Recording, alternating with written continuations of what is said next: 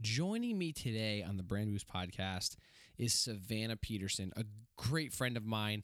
Savannah is Director of Innovation Strategy at Speck Design in Silicon Valley. Uh, she helps companies, entrepreneurs develop ingenious new products, and really she thrives on the go to market journey. Um, her story is incredible.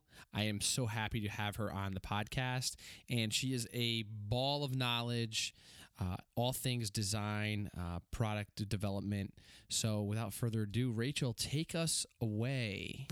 You're listening to the Brand Boost Podcast, an exclusive look at who's doing business right.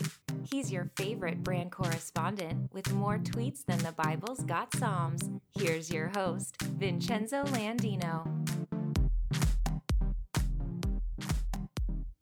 Today I'm in Savannah, not Savannah, Georgia. Um, how are you, my dear? I'm I'm well. It's a little wet over here in the bay. Yeah, it's probably. I, I was, yeah, yeah. I was thinking a little little warm, warm and soggy for sure. Yeah, it's finally finally fall. Uh, how are things? How are things down south? Uh, f- fantastic. They're they're uh, always quite wonderful to look at down here. Excellent. Um, it beautiful. I have to say, so the reason why we're having this awkward conversation is because Savannah is wearing a a orange tank top, and orange is my favorite color, and the tank top says "Strong women intimidate boys and excite men," and so I'm I'm sitting here, uh, kind of acting like a boy right now, and I'm just like, this is crazy. It's very funny. Um, welcome to the show, Savannah. What's going on?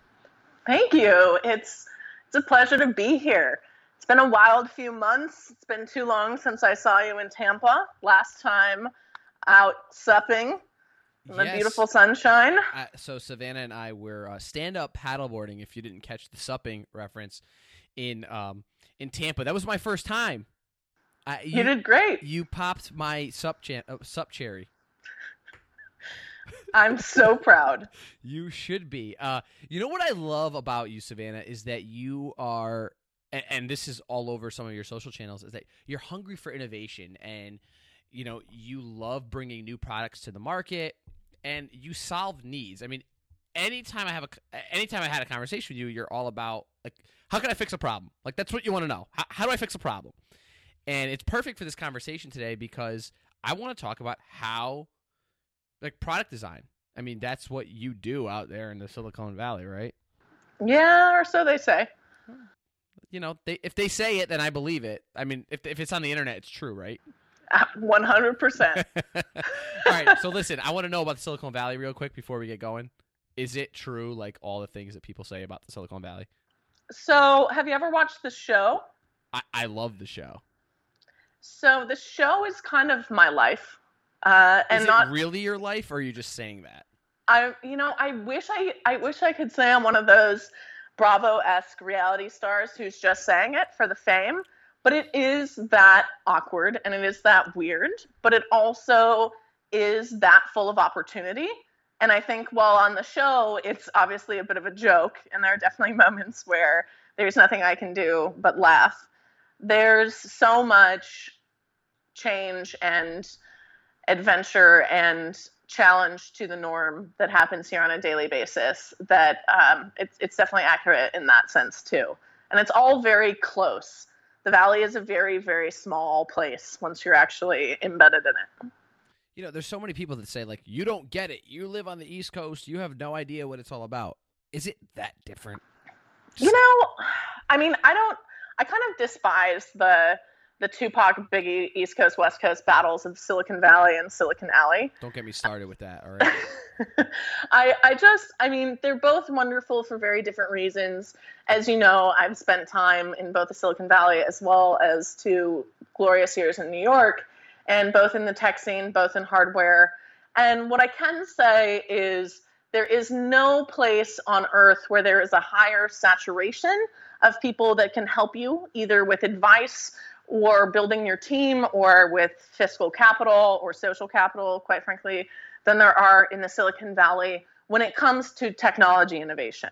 Um, that that currently extends to both software and hardware. Um, I think New York offers a lot of different things, lifestyle wise, uh, depending on what you like to do and, and who you want to connect with. That the valley doesn't. Like for example, Silicon Valley is probably one of the least fashionable places on earth, and if you wanted to start a fashion startup, even if it was hardware, you might want to do it in New York City. Um, that said, I've never been more personally intellectually stimulated anywhere I've lived than I am here in the Valley and in the Bay Area. And that's why I moved back to San Francisco. So, at least for me, and I like sunshine and having a car and going to the beach. And yeah. So, you know, you're everywhere. You just got back from New Zealand. Yeah. Um, I saw a lot of the pictures and, and whatnot. Looked like an absolutely amazing time. Uh, but now it's back to reality, and here you are on the Brand Boost podcast, and we're chatting about functional product design. I mean, to me, it's not the most exciting thing in the world, but I know for you, it's like it's life, obviously. But you are so passionate about it. it what I love about you too is that you put people and passion before the great product, and as a product designer or as somebody who's coming, you know, main goal is to come up with great products. You focus on who's actually using the products and what the reasoning for using those products is. So let's talk a little bit about it. How do you make something visually appealing yet functional? So right now I'm on my Mac and I have this magic mouse that's so pretty. It looks like an art piece, but it's functional and it works really well. And I have the keyboard and it's a Bluetooth keyboard and it's beautiful and it works so well. How how does one go about doing this? I mean, please go in depth as much as you can on you know designing a visual a visually appealing yet functional app. And you did show me something earlier today. We're not going to talk about it because I don't know if I can, but it was definitely functional and it was very pretty. So how did you like? How what goes into that? Yeah, well, I think you touched on a lot of different things, and I think starting really at the top, you talked about community. And I think one of the, the big things I harp on a lot is that community is your first defensible asset. So a lot of the time in Silicon Valley is is often known for sort of this disease is people don't talk about things they're creating because they're afraid someone's going to steal their idea. And the reality is if you don't know that people actually want the thing you're creating, it doesn't really matter if someone steals your idea because you can make the best thing in the entire world, but it doesn't matter if you can't sell it.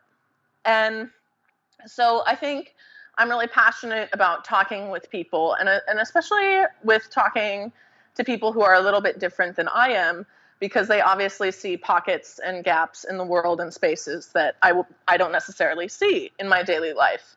And working with people on their various inventions and then finding out that those markets are actually quite larger. I mean, niche markets are popping up all over the place with our new connected world and economy. Um, it allows for sort of a new a new era of product design. And I think before companies had to really design for the masses, and then they could start designing for, say, in Apple's case, and this is obviously my bias aside, the classier masses the more upscale the, the more upscale consumer who could afford more who potentially was double income no kids highly educated you know classic sort of early adopter demographic the I same love, demo I love dinks. I just dinks the fact that you said it, I just had to be like, "Yo, I love dinks." And the first time someone said to me "double income no ki-, or said to me "dink," I was like, "What the hell does that mean?" And they're like, "Double income no kids." I was like, I I, I looked at them like they had four heads. I was like, "What the hell are you talking about?" So Right. sorry, I, I digress, but it's, No. just, it's funny to say that. So go ahead. totally no and i mean they're very i love you dinks too you're a killer buying demographic you buy all the the lovely things i bring to market often uh, the single folks too heyo myself included. Uh, yes, Um, both of us, very much included. yeah so i think i think you find out what people need and then you make sure there's not something existing on the market that's already doing it that maybe nobody knows about. Um, but then beyond that i mean the, the core of the question that you're asking is really how do you balance form and function? And i think it's a really big challenge for for almost everyone and i don't think it became as obvious of a challenge until apple decided to settle on nothing but the beautiful and they found a way essentially due to both their stubbornness as well as their sheer scale to force the the market and and the world into sort of a different way of looking at things. And now you you see new phones that come out and they just look heinous in comparison to the iPhone. And it's so funny because nobody said anything about the rotary phone or about the old phones. We didn't care, um, but they made us care. And I think brands are starting to make us care about their products and subsequently about the community of people that surround those products in a way that they didn't before. And that's sort of what I try and do all the time. And I think that starts with, you know, obviously communicating with people you can trust, but communicating early and often and getting feedback because you can end up down a rabbit hole, a very expensive rabbit hole in hardware real quick if you're not careful. Yeah, I mean, I, as I sit here with my iPhone and, and I didn't want to turn this into an Apple discussion, but let's face it, anytime anybody talks about functionality and beauty, you have to bring Apple into play. I mean, they create such beautiful products and they for listen, I don't think I've ever come across personally a an Apple product that hasn't been functional yet drop dead gorgeous. Um eh, this and this question is kind of maybe something again, we're maybe going down a rabbit hole, but why do you think there are brands or companies that don't get it? And I'm not going to name brands, so we don't have to name ones, but why are there brands that don't create functional and beautiful products? Like, is there a reason for it? Well, I think, as any woman would tell you as well, beauty is expensive. Um, there, there is spoken a, like a true woman. There's a girly girl. I'm not even. You know me. I'm not even that. I'm a woman in hardware. How girly you are. can you I are. really yes. be? Um, you've seen me in a fuck necklace for Christ's sake. so wait a minute. I have to explain that because for those of you that have no idea, um, Savannah designs her own jewelry and she does wear a necklace that says "fuck" on it. Um, I, am not even. I'm not even. Ki- yes, it is. Not even kidding you. She wears a necklace that says "fuck" on it. Um, she's also been quoted in articles like "How to be ballsy and female in Silicon Valley." So, Savannah, yes, you're a girl, but you know how to handle it. So go go ahead. I'm sorry. No, but it's it's funny because it's I've never made that analogy before, but it's so true. Uh, I think you know I think industrial design is is honestly very underappreciated and back in the early days when only a few companies controlled the gates to both hardware design as well as hardware manufacturing, it was easy to take the cheap route and make it big and boxy and ugly. And there's plenty of brands that still do that, and because they're so cost competitive, can can kind of get away with it. But the reality is, uh, as manufacturing costs come down, it's getting competitive, and people kind of have to to buck up. And I think, I hope we're seeing the beginning, or at least part part of the way through the phasing out of the ugly products, if you will. Um, but it really was because there was no one making anything more beautiful. And now that everyone can kind of get their hands on things and either make things here or get over to Shenzhen if they need to, um, it's possible. Uh, I'll never forget.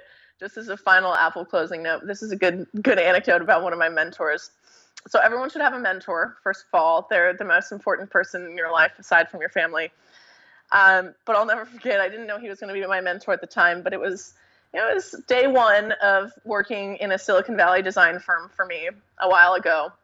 And i hadn't worked in design. I'd, I'd been in social and in digital but i hadn't actually made anything. And aside from websites. And uh, i walked into a meeting sat down at the end of the table nervous as hell. And there was this very dapper, well dressed, obviously intelligent man sitting there, palming and twisting his caseless iPhone around in his hands. And he was doing it very methodically and very meticulously. And I couldn't help but watch him.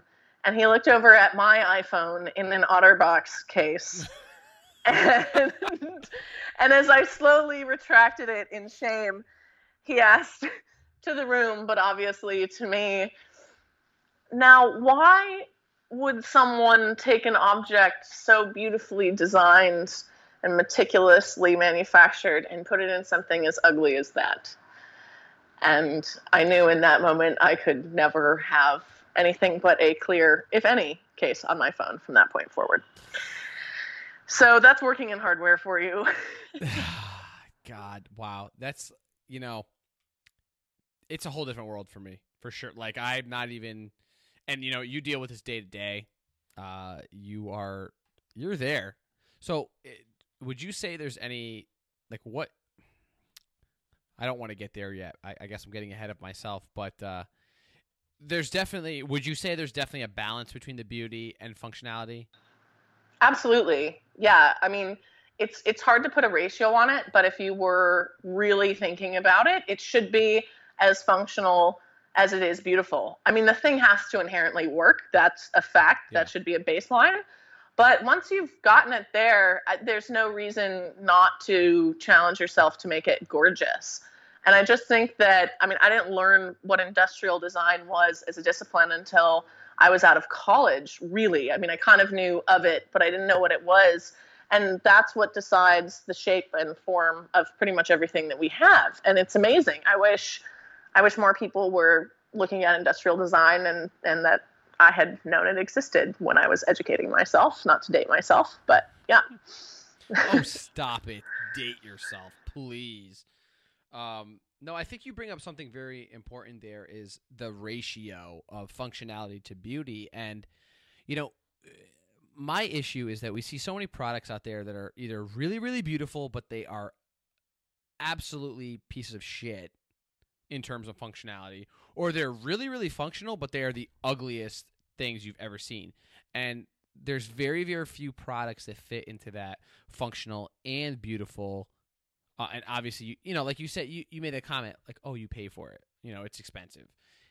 Um you know it is expensive and like do you see that ever going away or do you just see it continuing? Do you see that like is there ever a point where you think beauty functionality and price will ever kind of converge at this you know for the masses or will that always be something exclusive i think i think there will always be different segments of the market but i think it will become more accessible just like in the same way you know apple had only 1 2% of market share just 15, 20 years ago and watching what they've done. I mean, it is a high scale product, uh, very, excuse me, very high end product that reached scale, and that dropped the cost to a place where we can all afford it, at least attempt to afford it. Um, and I think that we'll see the same thing happen in certain things. I think additive manufacturing, you know, I come from a 3D printing background. Right. So I think as tools become more accessible to more people, you see the cost of things come down because inherently also people become aware of what it truly costs to make something versus the inflated cost of what we often see. Um, that said, you know, artisan, handcrafted, well designed things will always have a premium value, but that's kind of a different class all in itself anyway. Um, that said, one anecdote, let's just put it this way um, there's a very popular brand of headphones that has a very low quality uh, sound component inside of it, mm-hmm. and it always cracks me up when I see people with said headphones because it shows either that they can't hear or that they really just care more about a certain appearance. Yeah. No, you, you're right. I mean, but those like to me, brands like that just they're taking the easy way out, in my opinion. You know, like, oh yeah, let's make it really beautiful because people are going to spend money for it. The vain people will spend tons of money on this product, but and, and here's the thing, and this is, and and obviously you and I know exactly what we're talking about right now, but here's the thing about a product like that. There's 98% of the population will never even hear the difference in that product. Never. They just think it looks so freaking cool. I want to buy it. Um, but it's it's about hitting that like you said i mean that functionality piece is so so important and in this in this case we're talking about quality not even just functionality we're talking about quality you know at what point are we creating quality and and that's where i think and again not to jump on you know apple's jock at this point but they create a functional a beautiful and it's also a really well thought out product it's so simple to use but it's also advanced enough for somebody who wants a little bit you know more in depth you know um, uh, a, a, and again, I'm not going to be this Android Apple guy right now. That's not what I want to go into. But uh, to me, whatever, it, it encompasses everything. So uh, I want to move on to the next point, but where does where does office atmosphere and like design of because again we're talking about Silicon Valley and how it is out there. Where does where does the design and office atmosphere come into play in um in your world? Yeah, I think. And No, I know I we're think- changing. I know we're kind of jumping, but I, these no, are no, I, I think points I wanted to get to. So Yeah, well, I think, I mean, just as important as the things in our offices, so are our spaces, and so are the people that occupy those spaces. And I think that oftentimes people think that you can only design software or hardware, but you can actually design your life as well as your workspace, and you can actually really contribute to the flavor of of your work culture as well. And um, I think that there's kind of two things that I've seen really work and and a couple kind of subpoints on each of them. Um, the first one I'll talk about is actually from New York, and it's one of the kind of sweetest but also most accurate pieces of culture advice I think I've ever heard from anyone. And it's when uh, I was being recruited by Shapeways, and um, I, w- I really didn't think I was going to move to New York. Uh, I'm a California girl.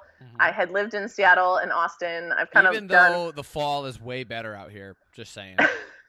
so true. I will give you fall. You can have it. Um, and I miss it. That's that's a fact. it does not feel well. It kind of feels like it today with the rain, but um, but I did not think I could do it. I'm just such a California beach gal, and uh, and yet I came out to to meet the Shapeways team.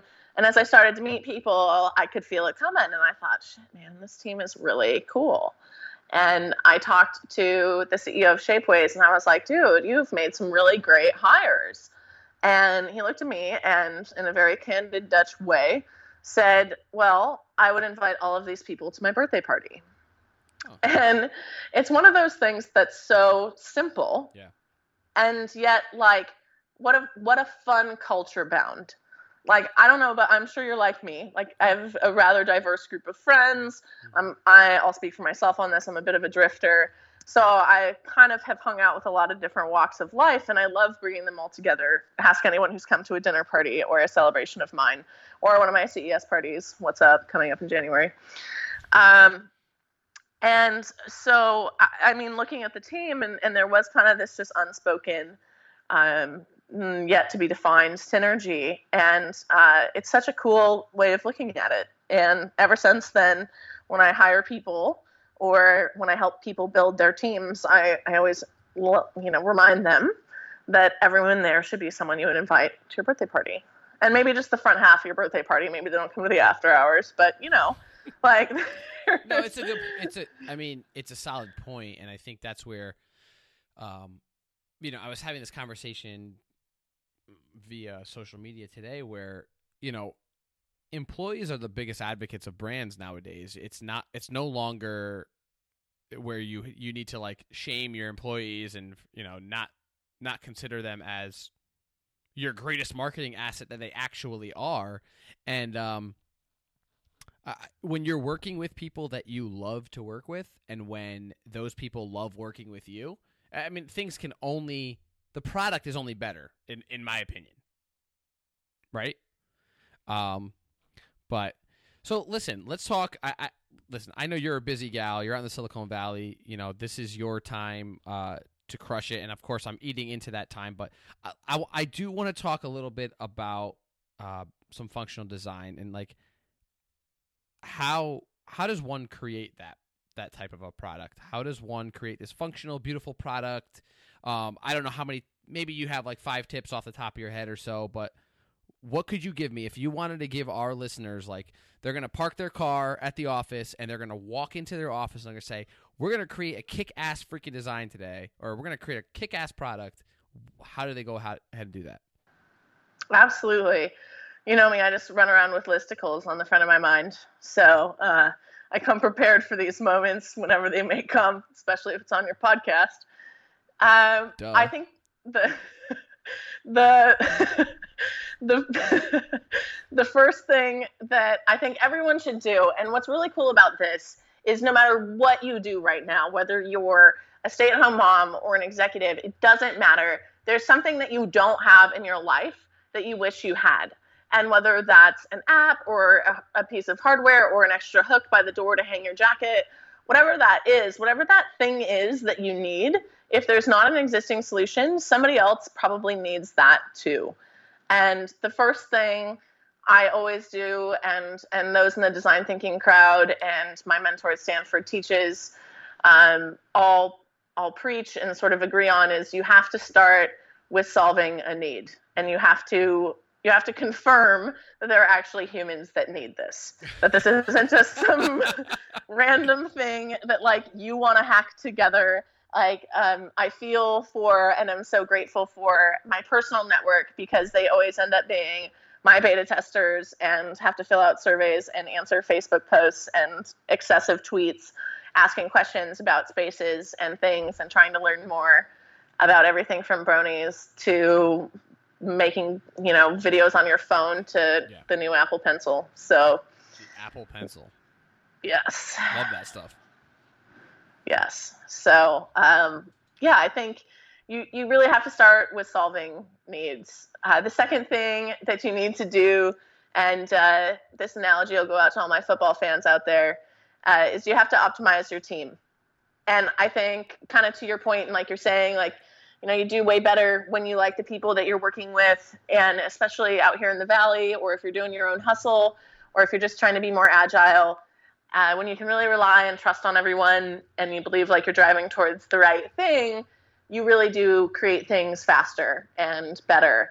And uh, one of my one of my personal struggles and favorite moments with this was uh, so a few years ago I was working with someone who had before working at a startup where I was working been an executive at Amex and going from a company as large as Amex to a startup like ours was I'm sure quite a transition for him as was working at a startup like ours and going to working for someone like him was for me. And we had very different styles, to put it lightly. Uh, but we're in positions where we needed to respect each other, and we somehow managed to kind of tiptoe around and sort of make it work. And then thankfully, it was football season. And I'm a big Seahawks fan. I actually used to work for Fox Sports back in the day See, um, and worked for the Hawks. Hey, uh, what's up, guys? Um, the Sonics when they were still there, as well as the Mariners. Anyway, uh, so I'm a, definitely a, a proper sports fan, a respectable sports fan, even to the to the middle-aged white man, which says something uh, also about what I do and where I am, uh, and how I've managed to survive. But anyway, so um, kind of out of the blue, he uh, he comes up to me and he says, "Hey, you know, um, I was thinking the other day, we're kind of like Pete Carroll and and Marshawn Lynch and uh, the Shermanator." oh, really? I- uh, this I need to know. This is Yeah. okay. Let's find this out. Yeah, and I'm kind of looking at him and I'm like, where is this possibly going? Yeah. Typically analogies with him and I had kind of fallen flat both directions. Mm-hmm. Um, and uh, he goes, Well, you know, like I was listening to Pete Carroll talk about them, and like they're the top performers on the team. And rather than him setting practice for them, he lets everyone on the team decide when and how they're going to practice. And under the assumption that everybody knows how to optimize themselves, they know how to practice, they're all professionals, this is what they're supposed to do. And he's like, it used to be weird to me that you weren't in the office at 8 o'clock, and then I would get 10 emails from you at 2 a.m. And I thought, well, wait, who am I really to judge when she's working if she's optimizing herself when she works best? That didn't really work in the Super Bowl though. I, Marshawn must have forgot to practice that day or something. Is that, Well, I mean, that what it's happened? it kind of depends on what Super Bowl we're talking about here because I do remember one in which Peyton Manning really choked. Uh, yes, that's true as well. Okay, continue. I'll just divert. D- divert that question. yeah.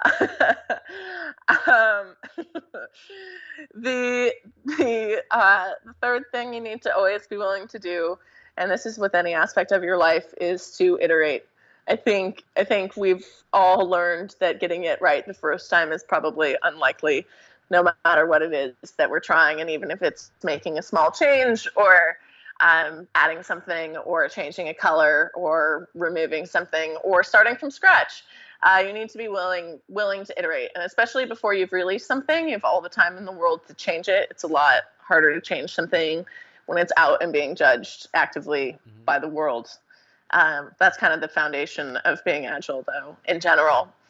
The fourth thing that everyone needs to do, and this kind of goes back to me constantly sampling my personal social networks, is you need to really listen to and consistently gather user insights. Research and user feedback are the things that really drive truly beautiful and innovative product design.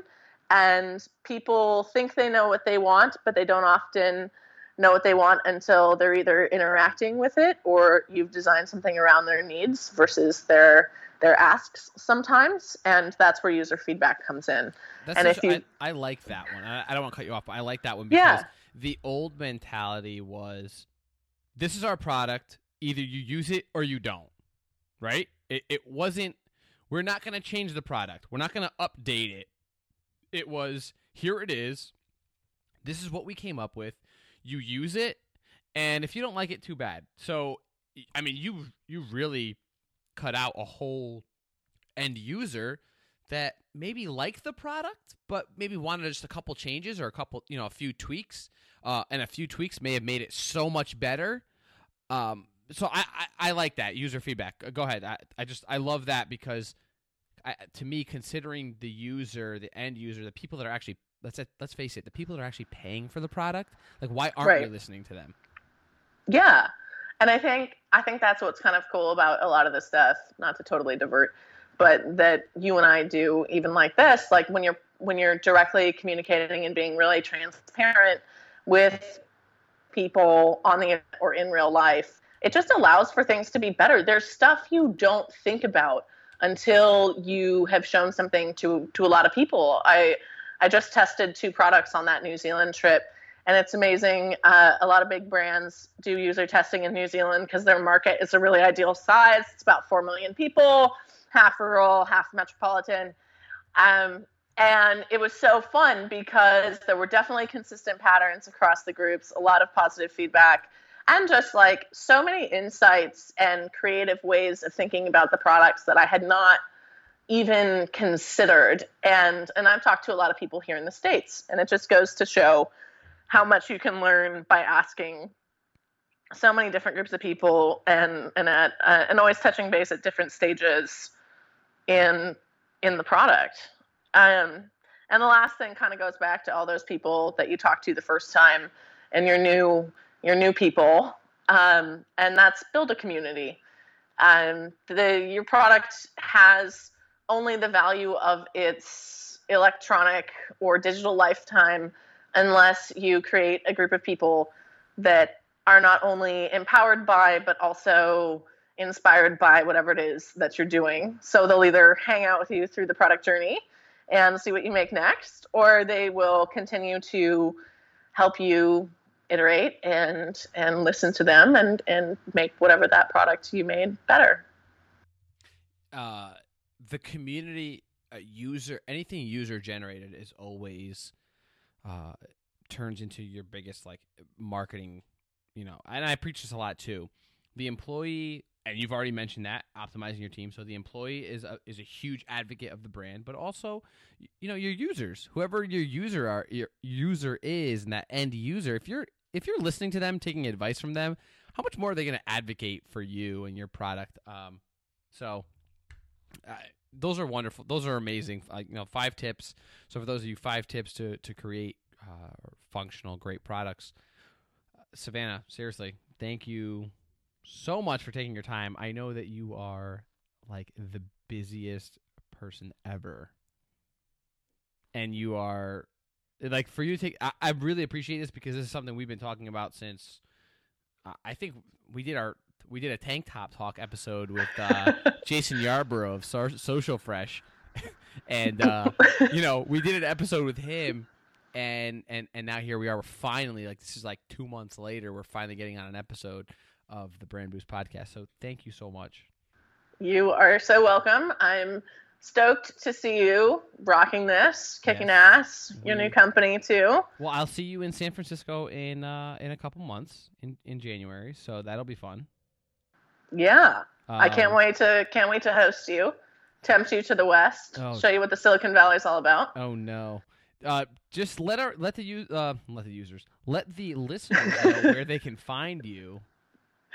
You fabulous individuals, kind enough to listen to us banter for the last few moments, can find yours truly at Sav is Savvy on both the Twitterverse and on Instagram and about me. Uh, I'm a pretty Googleable human by nature, just Savannah Peterson uh, across the webs. I'm seen currently high kicking like a rocket in the captain's seat of a yacht. So if that's the headshot you bump into, that's me. Um, and I also run the Tumblr dating in datinginnerdland.com, tumblr.datinginnerdland.com, where you can see anonymous excerpts from things that happened to me and to others dating in this very unique environment. That's for another episode. Uh, so thank Savannah. Seriously though, on, on a serious note, thank you. I'm glad I had you on because uh, you know we have good banter. So thank you for, thank you for this. Appreciate it. Yeah, thanks for having me, dear. Thanks for staying up late. Of course. Savannah's absolutely incredible, and I love the five tips that she dropped. Uh, just to recap: solving user needs, optimize your team, iterate, uh, listen to user feedback, and really build a community. Uh, not a big fan of her Pete Carroll reference, but hey, whatever. I'm not a Seahawks fan, so that's cool. Um, Savannah is, again, absolutely incredible. Check out her links in the show notes uh, to get a better feel for her. Connect with her everywhere on social and see a little bit more of what she does. And this is my favorite part of the podcast uh, my Italian lesson. So let us get into it. We're going on a date this week. And in order to go on a date, we need to reserve a table. So, vorrei prenotare una tavola per due per la sette. One more time. Vorrei prenotare una tavola per due per la sette. And what I just said was, I would like to reserve a table for two for 7 p.m., essentially 7 p.m. Uh, one more time. Vorrei prenotare una tavola per due per la sette. So again, I would like to reserve a table for two for 7 p.m. If you enjoyed the podcast, please leave us feedback, whether it is on iTunes with a review and rating, or reach out to me directly on Twitter at Vincenzo Landino. I welcome the public feedback. Until next time, ciao. This has been a VincenzoLandino.com production. Thank you for listening. If you enjoy the Brand Boost podcast, please give us a rating, write a review, or subscribe. Head on over to brandboostcast.com forward slash subscribe.